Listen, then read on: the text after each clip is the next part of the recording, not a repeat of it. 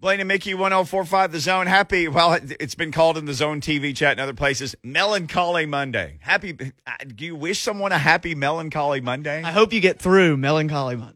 you know, condolences for Melancholy Monday. I don't know. I mean, if you're listening, you're drawing breath and the sun's shining. It still came up today.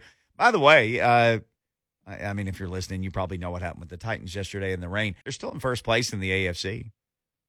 They're still in first place. in- yet, Mickey. They're still in first place in the AFC. Oh, by the way, they do get the hottest team in football next, though. They have to go to play the New England Patriots. As many have pointed out, though, Mike Vrabel has has, has, has had a nice run against his former head coach. So uh, he will not engage in really any discussion about that. But uh, um, he has had the best of Bill Belichick in a couple of situations. Uh, one here, one up there in the playoffs. Um, maybe some other news if you call it Lucas Panzica's. Um, by the way, Alex Apple filling in for uh, Blaine Bishop today. The Hitman getting a little R and R this Thanksgiving week. Uh, and Alex, as we start the second hour, as Lucas pointed out, maybe some good news uh, from Ian Rapoport. AJ Brown, who left Sunday's game with a chest injury, had negative X-rays on his ribs. Uh, Rappaport reports he'll have more tests today, meaning today Monday. Those can sometimes show more damage, but promising early returns. That's a good thing, I would imagine, because you certainly need AJ Brown if you're going to try to win some some football games. Which is huge. My wife is a big Patriots fan. She's from Rhode Island. Her, my father and mother-in-law, big Patriots fans. We're going up to the game this weekend. It's going to be a lot of fun. And you've fallen into a real marquee matchup. When I bought the tickets before the season, I wasn't necessarily sure of that. But I watch as much Patriots as I watch Titans. I pretty much watch every game. And you could really use AJ Brown in this matchup to state the obvious. But the reason being, Bill Belichick likes to take away the one thing that you do really well. They probably would have loaded the box to stop Derrick Henry had that been, um, you know, something the Titans still had in their toolbox. It's probably AJ Brown this weekend, and that means putting J.C. Jackson on him, who's become one of the best corners in football. He returned a pick six this past weekend. Their defense is scoring just as well as their offense almost.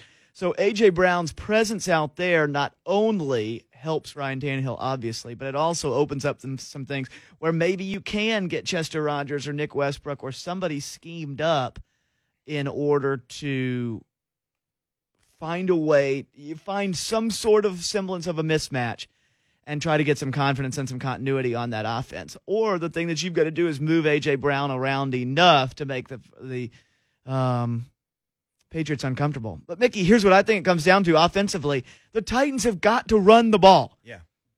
The whomever is producing the run left hats should stop making them until they can get one yard. Because the inability of the offensive line to push the defense back at all is killing this team. They couldn't get one yard on several occasions yesterday. And just like somebody called in uh, with the play action um, conversation earlier, the linebackers are not coming up. There's uh, the guy for, I don't even know how to pronounce his last name, Gruger Hill, Hill a Grugier line- yeah. linebacker for the Texans, seem to be on Ryan Tannehill and the crossing patterns. And the Titans are best at throwing in the middle of the field all afternoon. The offensive line has got to get it done. Ask Ramon. I don't know what's happened to it. Uh, Some somebody's got to give me something because I don't understand how this offensive line, unless Taylor Lewan and Roger Saffold are just too hurt to do it, can't open up one yard running left. Now I can understand when you got Brewer and Quessenberry on the other side, and I actually like Quessenberry. I think he's done an admirable job, and Ben Jones is dinged up. They don't have it right now with that offensive line, and that is the biggest offensive problem I see for them because from that everything else comes in their offense. They are who they are. They have an offense, and it requires them to have to run the ball, or at least for the defense to think you might run it. Well, there was a, drive you're referencing where the Titans got to the Texans 40 in the first half. Foreman had a run that was ruled a nine yard run, which how in the world they did? That was one of they had trouble spotting the ball all day yesterday.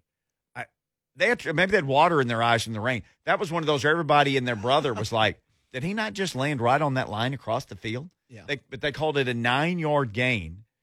Um, on second and one, Adrian Peterson ran up the middle, lost a yard. Uh, on third and two, which is one of the more bizarre things I've ever seen, they threw a one yard pass to Firkser. Right. A one yard pass. But that tells you the identity of this team is run the ball. And they threw a one yard pass to the tight end. So what do they do on fourth and one? Go back to it again. And this was actually uh, this was at the Houston, uh, sorry, uh, 31 is where they were. They needed to get to the 30, so not the 40. This is how deep they were in Houston territory. It's another time where they got nothing to show for it. And the next possession was when the half ran out because Tannehill grounded the ball out anyway, out, out of bounds. So it was just one thing after another. But on fourth down, they ran Peterson again for no gain up the middle. There was no creativity. They've had great luck with Tannehill pulling the ball on a play like that. And, And it worked again yesterday, the one time that they did it. So why don't you try that? The Texans had Would a you, sim- would you lean into that a little bit more? Because that was the difference in the game yesterday from an ability to get a critical first down when you needed it. Tyrod to Ty- and Mike Vrabel attributed it to they got out of their rush lanes a little bit and let him get outside.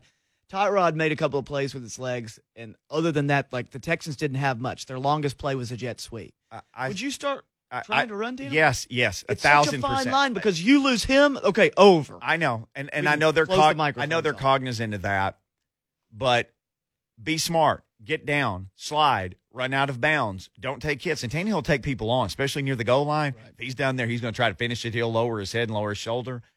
They have to say, "There's nobody behind you. We don't know. We don't know anything about Logan. He's an awesome dude. We love him, but we don't know if he can do anything. Get protect yourself." But I say this every week. What if Tannehill would run like four or five times every game? Because they're getting beat Right, by for mobile 25 quarter- yards. the- Zach Wilson didn't try to run down the field. He just extended plays and ran and ran and pointed down the field. But they've, like the Vols, have had trouble with mobile quarterbacks. Matt Corral, they've had It's tr- the hardest thing in football to guard. right, and especially if a team's playing any kind of man against you and everybody's running the other way. Well, there's nobody around to tackle the quarterback if they don't have a spy shadowing you. So I think every week he should run more. And on a, on a day where you're having trouble counting on your arm and people are fighting in my Twitter mentions, it's there's just fires burning. He's throwing to practice squad guys, and other people are saying it shouldn't matter. He should be able to not throw, fi- you know, four intercepts. So people are fighting about which one of those is more egregious, his performance or who he's trying to perform with. Either way, if he's running the ball in some of those plays, they're going to pick up that one yard. And consider what happens. Let's say in the first half in the Patriots game, the Titans come out and they're able to run the ball five times for 20 yards with Ryan Tannehill to extend three drives, get some three first downs, whatever. All of a sudden in the second half, if you've got a Dont'a Hightower who's staring at Ryan Tannehill more as a spy mm-hmm. than being able to just drop into whatever zone he wants in order to take away the crosser to AJ Brown or whoever else is out there running, all of a sudden you've taken one defender. I mean, it's the oh, they've got to try to force an advantage in some way to make it to where a Nick Westbrook-Ikhine and Chester Rogers can get open on the outside. So it's either run the ball with the running back and the offensive line buck up and open some holes, or it's got to be Tannehill, or you're going to have to scheme something up. And the I- running game is a huge, huge, huge issue. for It's them. who they are, and and like we said in the the last segment of the first hour, literally against New Orleans, even when they couldn't, even when they had trouble, they were what twenty nine carries for like sixty six yards in the game, but they ran it twenty nine and threw it twenty seven, and that's Titans football, and Right. they beat New Orleans. And a lot of it was, is yeah, I've said this before. Every time you run it, it takes about thirty five seconds off the clock. And I honestly think the defense, everybody, somebody called into the Bu- to Buck show and said, you know, a couple weeks ago, the defense was carrying the offense early in the season. The offense carried the defense. Now they're just pretty much even. I don't think they were even. I thought the defense played pretty well yesterday. They had no sacks and they didn't force any turnovers. Okay. Well, they could do a better job of creating big plays. Certainly in that game against the Texans, you got to find a way. Other than that, they were pretty stingy. And they're about to play a quarterback this next week that is just going to stand in the pocket. Mm-hmm. He is not mobile. He's not half the athlete Ryan Tannehill is. So you've got a chance to get sacks. And if the defense can make a couple of plays, KB step up, get him another interception, you at least have a chance with that defense right now, but you don't have a chance with the way the running game is going. my my biggest worry about playing the Patriots is what we saw in the playoff game up there with Marcus a few years ago, where they threw to Dion Lewis twelve times, where they just death by a thousand paper cutted the Titans with Yep. Brady, who wasn't going to run and couldn't get away from the Well, rush. they're going to get the ball out quick. So just a, a you know, 25 six yard passes is kind of the thing that it seems like it's coming. The second half, it was 12 to nothing, right? At halftime, it was 12 to nothing. Here were the Texans' second half possessions. If you wonder who, who showed up, first possession, punt, hit Chester Rogers in the foot.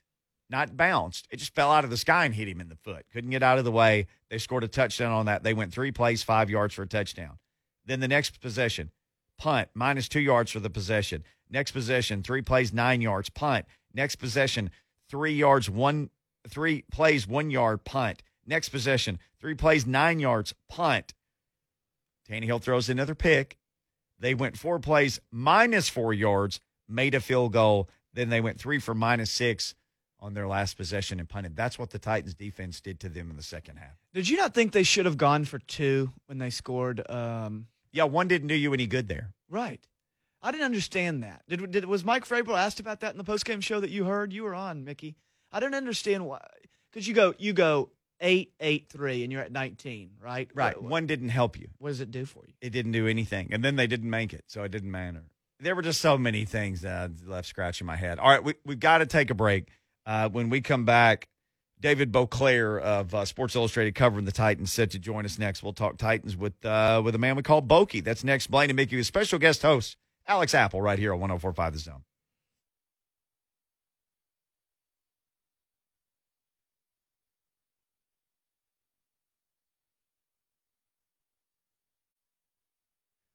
Blaine and Mickey getting you through this Monday afternoon. 3HL will be coming up next. Titans and Texans in the rain on Sunday. The sky was crying, and uh, today for Titans fans. David Boclair joins us now from SportsIllustrated.com, covering the Titans at Boclair Sports. Bokey, uh, you've covered them all. I mean, you've seen, I guess, every Titans game that there is. Where do you place that game amongst the pantheon of stinkers that you've ever sat through?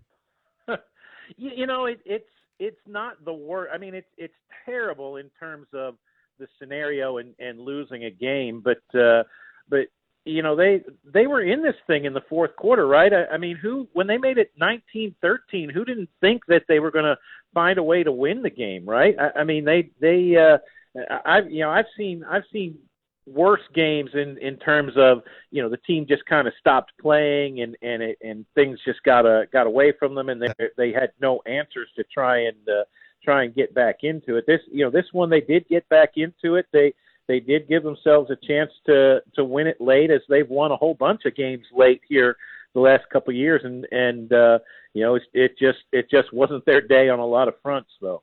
What was your was your big? And I've, I've had more than one person tweet me something similar. Like as bad as they were, they were in the game.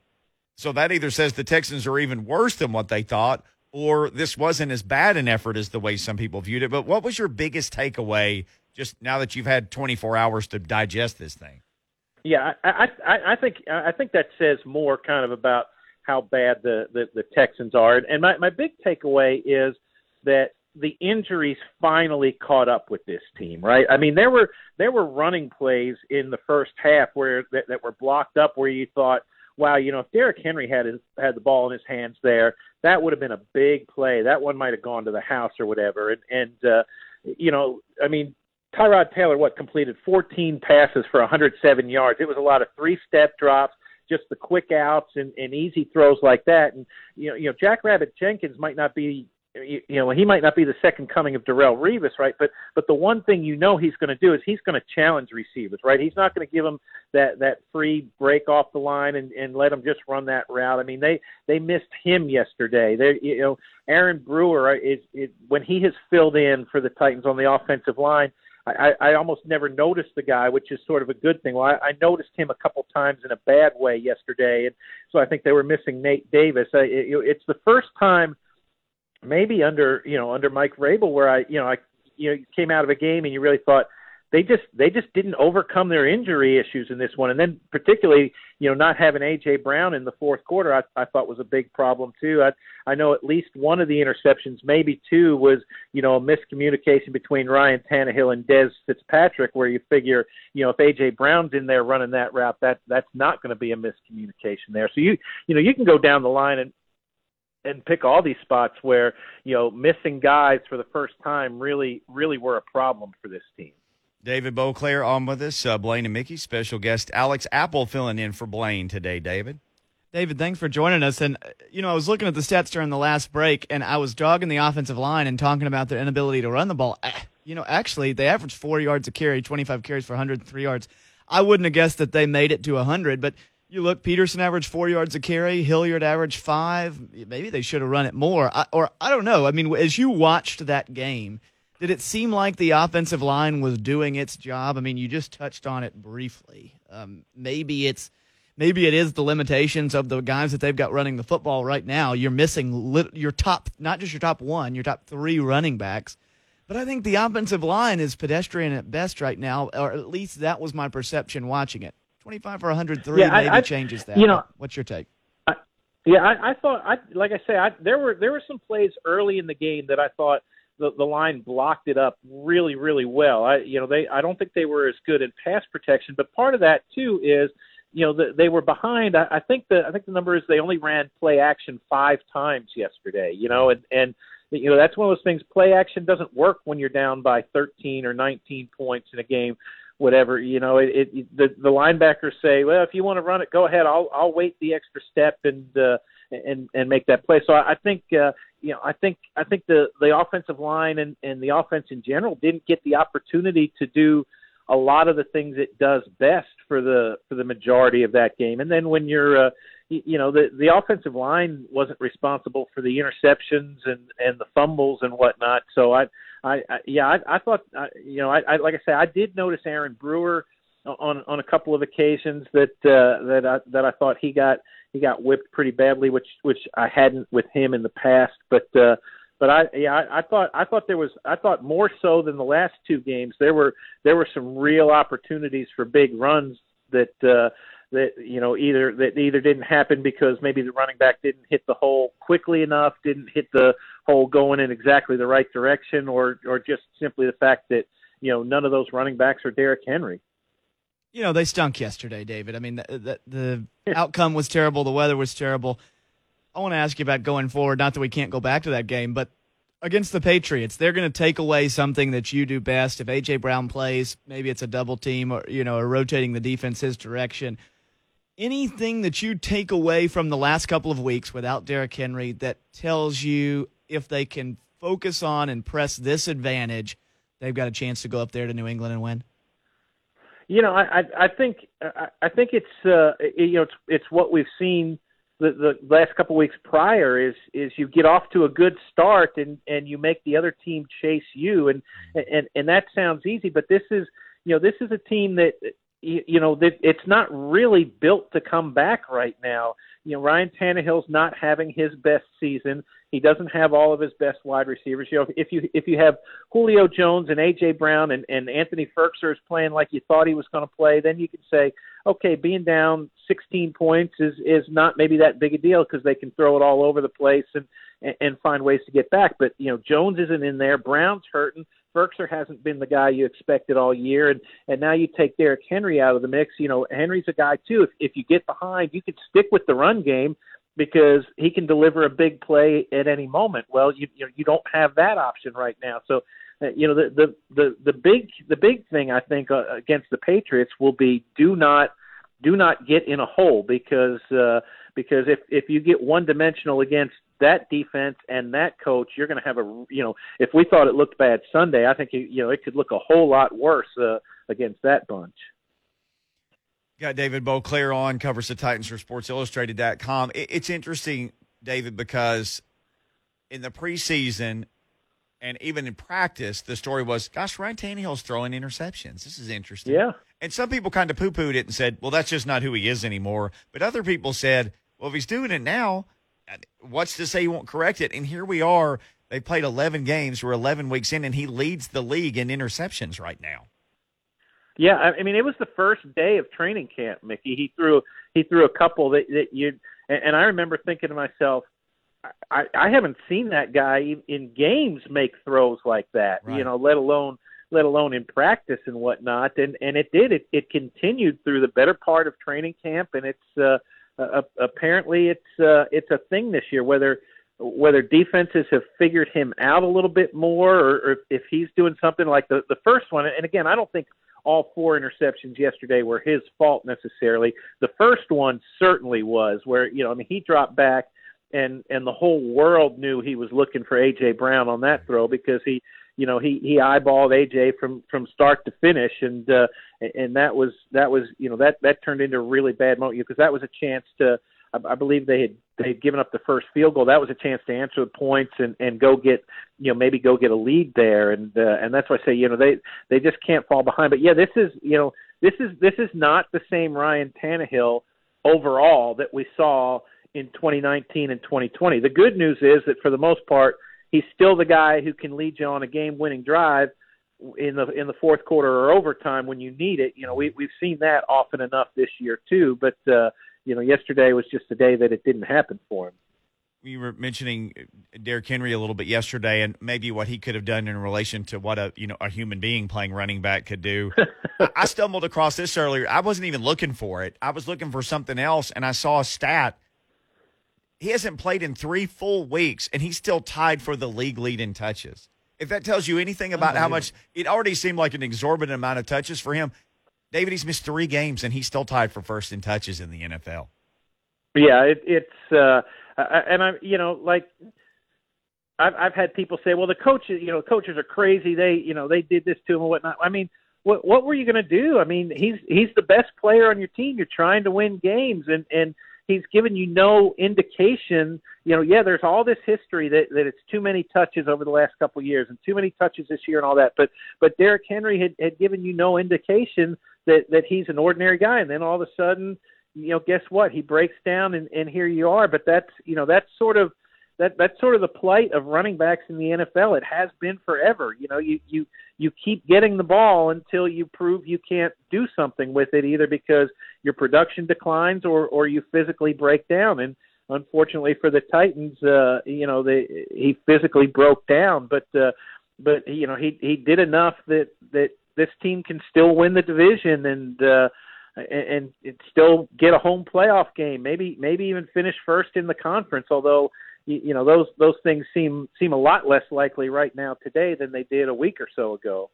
And so they've got to beat the Patriots, David, before they head into the bye. But have you ever seen a team more ready for a bye than this group appears to be?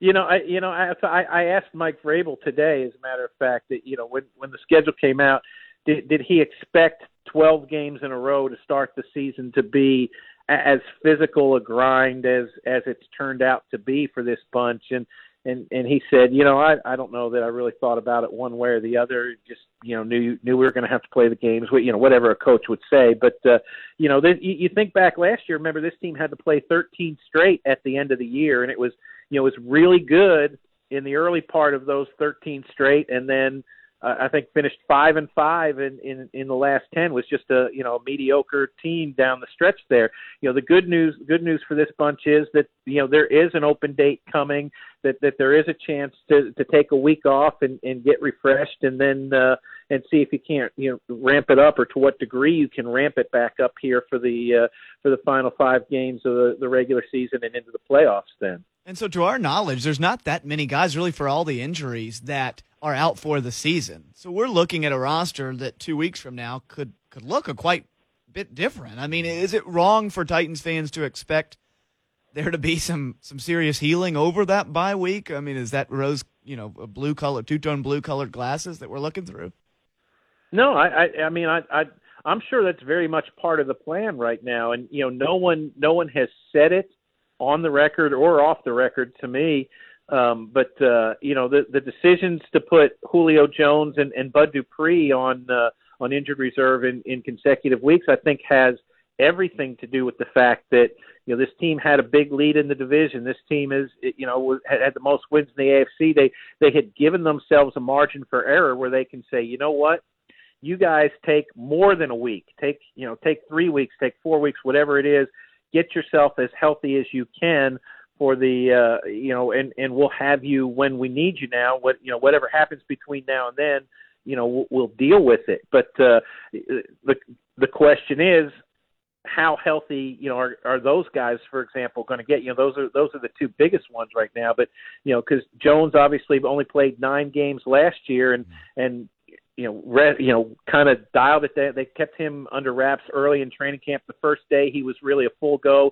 He hurt himself, right? And then then he uh, hasn't been able to string together three or four games played this season. So uh, uh, you know, can can he be something close to the Julio Jones we all think about? I don't know. If if he can, that's certainly good news for the Titans.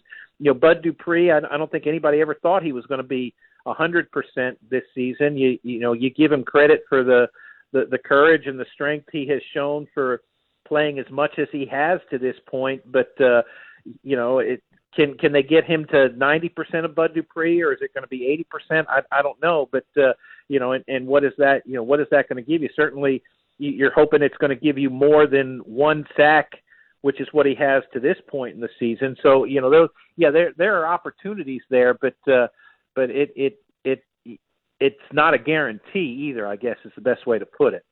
David Boclair, our guest, covers the Titans for uh, SI.com. So put on your, your Todd Downing hat for a minute. I know it's supposed to be by committee and who's the hot hand. I, I get all that, but you're distribute, distributing running back carries and throw Hilliard in the mix right now. How are you going to do that against the Patriots?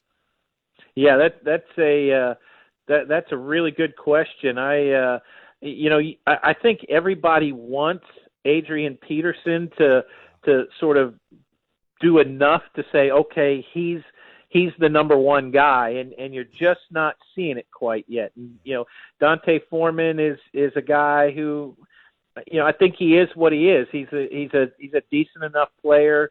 You know, can give you seven to ten carries a game, but is is he ever going to be a guy that that that gives you 25 good quality carries in a game? I you know, I don't know. He's been around the league long enough and and hasn't done that yet. So I, you know, I don't know why you would you would expect that. And, you know, Hilliard had a nice game yesterday. Kind of kind of made everybody not miss Jeremy McNichols so much, but uh, but a little guy. I don't, you know, I don't think, especially against a defense like the Patriots, I don't think you want to be slamming him up in there uh, a, a whole bunch of times. So I, you know, I guess the the hope is that that 36 year old Adrian Peterson can keep getting getting a little better, a little back, a little more back into rhythm, and uh, and, see if he can see if he can put together a, a couple of good games here down the stretch. Although I'm, you know, personally, I'm I'm kind of skeptical about that, and I think we're probably just going to see more of this. Uh, you know, every couple series, we're gonna we're gonna change these guys out.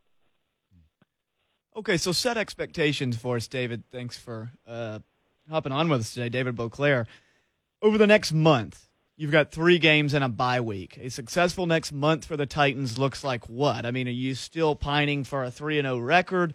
Would you take two and one with great recovery? I mean, where do you uh, kind of reset this Titans season over the next month, and how will you judge progress?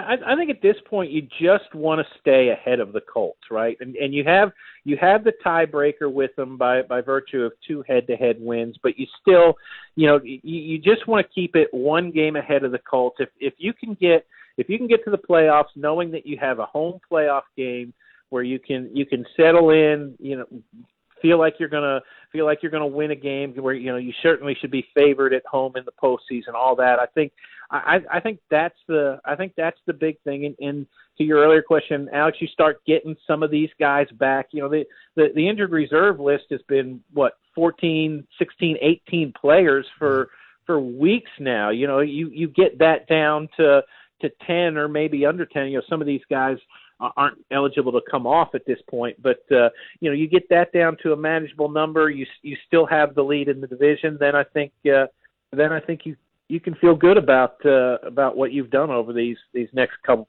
couple weeks we've got coming up here. Well, David, we always feel good having you on the show, man. Thanks as always for the time. People need to follow you on Twitter at Boclair Sports or uh, SI.com covering the Titans there. Thank you, sir.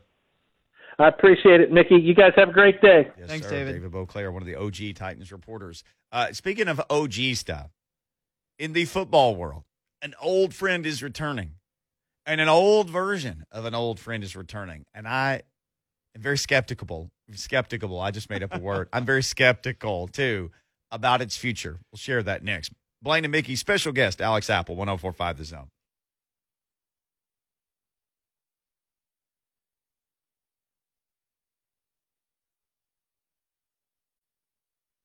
Blaine and Mickey, 1045 The Zone. The sun is shining. We're going to be okay. Everybody, you're going to be okay. Titans are eight and three. I know it was ugly yesterday. I wrote this down though when I came in. Let's say the Titans had lost to the Cardinals, the Rams, Kansas City, or Buffalo, or one of those indie games, and they'd won yesterday to get to eight and three, and they were on top of the AFC. you think today would have any of the same feel that it does right now? I mean, they still need a bye week, and they're still beat up, but eight and three is still eight and three. It's just how you get there and what the most recent action is that happened to get you there that I think has people in such a way today. But um, still eight and three. You do have to play a hot team in the Patriots, though. This week they've won uh, five straight, and a lot of good things are happening for the Patriots night, uh, right now. Mac Jones, uh, seven touchdowns, two interceptions in the five game win streak. A lot of people talking about they've got like 13 turnovers forced in the five game win streak. So we'll continue to talk about all this. We'll continue to talk Titans. I'll tell you about the old friend who has returned to your football world. But in the meantime, plane tracking. plane tracking season. Because here's the deal Season. if you need a coach, the reason teams are canning their coaches now after week four or five or eight or whatever it is, you got early signing period, which is about to happen in December. You got to get the hay in the barn. So you can't afford to wait anymore to the old signing day. So everybody in hyperdrive and uh, planes flying to Louisiana. Is that right? That's right. Well, it's so actually I told you during the break that the plane was in in Lafayette, Louisiana. The Gators plane is being tracked by every internet sleuth I'm sure that cares at all about Gators football. Oh, I love It actually it is lit- it is literally on a direct path to Lafayette, Louisiana, but it has landed in Panama City, Florida. So they're tur- turned a little bit for a loop. I don't know who's in Panama City. Maybe they're meeting Billy Napier halfway. But I will also add this context. I went to TCU. I still know a lot of people that are in the loop down there, and TCU was keenly interested in Billy Napier. They're going to hire Sonny Dykes. I'm 99% sure of that. I think that that's all but done. That's not, you know, out there yet, but there you go. Now it's out there. Um, but I think that there was some speculation that Napier's hesitancy to take a TCU job wasn't because he already knew that the LSU job was out there. If he wanted that job, he'd already been talking to them about it. But because the Florida job might have opened up. So it makes me wonder. I mean, he's been in the Sun Belt and there and turned down a lot of people for a while. Um, this, of course, the Louisiana Lafayette head coach, Billy Napier, uh, maybe the next Florida head coach. nobody, and I'm going to say this, nobody has bet on themselves in recent coaching history more than Billy Napier. Very true. There's no and he telling what, continues to win.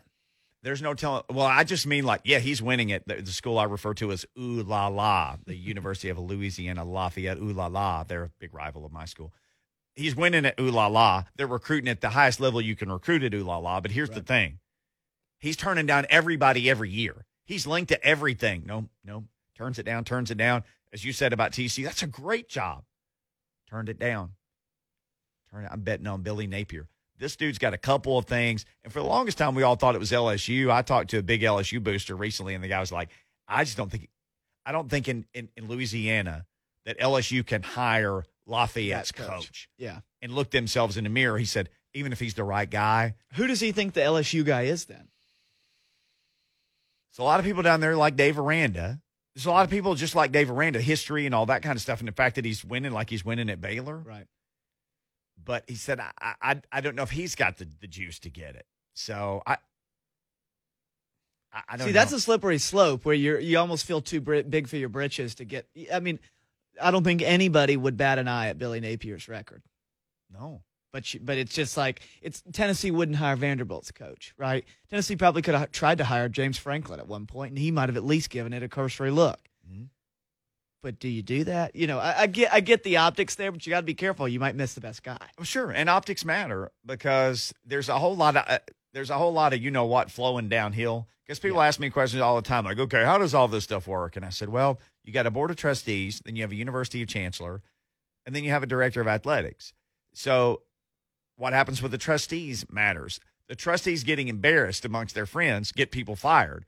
And they start calling the chancellor, and the chancellor calls the AD and says, I got too much pressure from upstairs. They've got the money raised. Go fire the guy, and we'll pay him his seven, eight, 12, whatever to go away. It all flows. It all flows from the top levels. But also, the we can't hire that guy flows from the top levels. We're not hiring La, Ooh La La's coach. We're just not doing it. So maybe it happens ultimate.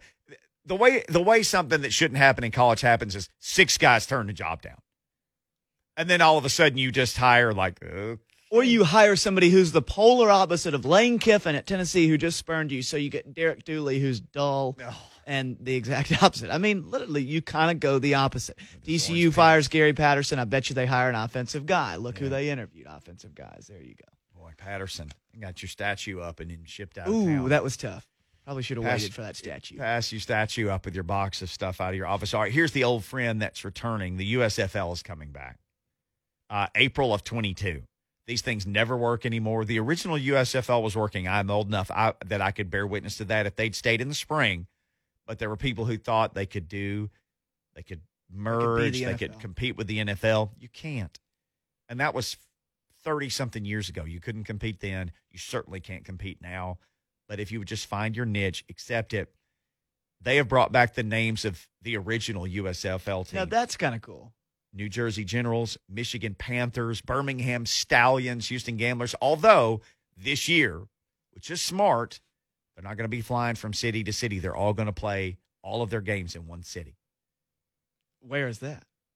Uh, That's interesting. not yet announced. That does Although save a ton of Birmingham is money. apparently in the running for it. But why not? You know, if you got five, Yep. ten, fifteen million dollars to burn, start you a spring football league. What do you have to lose? Eight teams to play a 10 game schedule. I'm all in. Huh. I watch it. You I- watch it? See, I don't watch I it. watch every I, spring love football league I until watch it all dies. kinds of football in the in the fall, and then I'm out in the spring. I watch every spring football league until it dies. All right, we've got 30 seconds. Mike in Clarksville was kind enough to check in. Mike, hey, we got to we got to go soon. What you got, brother? Hey, bud, just want to let you I, get everybody just back up off the ledge for us here right now. You know, the R E L A X thing. Wife and I were in the stadium yesterday, first time in quite some time. Uh, we didn't quite last the whole game, but it got just, yeah, we got out of there. But it, it, they're going to be all right. I mean, it's just got to get through this little bump and and then we're going to head on in. So everybody back up, slow down, relax. Let's let's see what happens next two weeks. I mean, we get a week off, so There How about go, a little Mike. therapy to end the show, Yeah, Mickey? It's a perfect call. The sun take is a shining. big relaxing. Mike tells you to relax. It's Frankie says Thanksgiving, relax. baby. We got football coming up on Thursday. We get to watch the freaking Lions play. Let's do it. Hey, uh, Hitman out this week. Alex will be here tomorrow and Wednesday. Can't wait to get back at it tomorrow. In the meantime, 3HL coming up next, right here. Hitman would say, "Peace." Peace.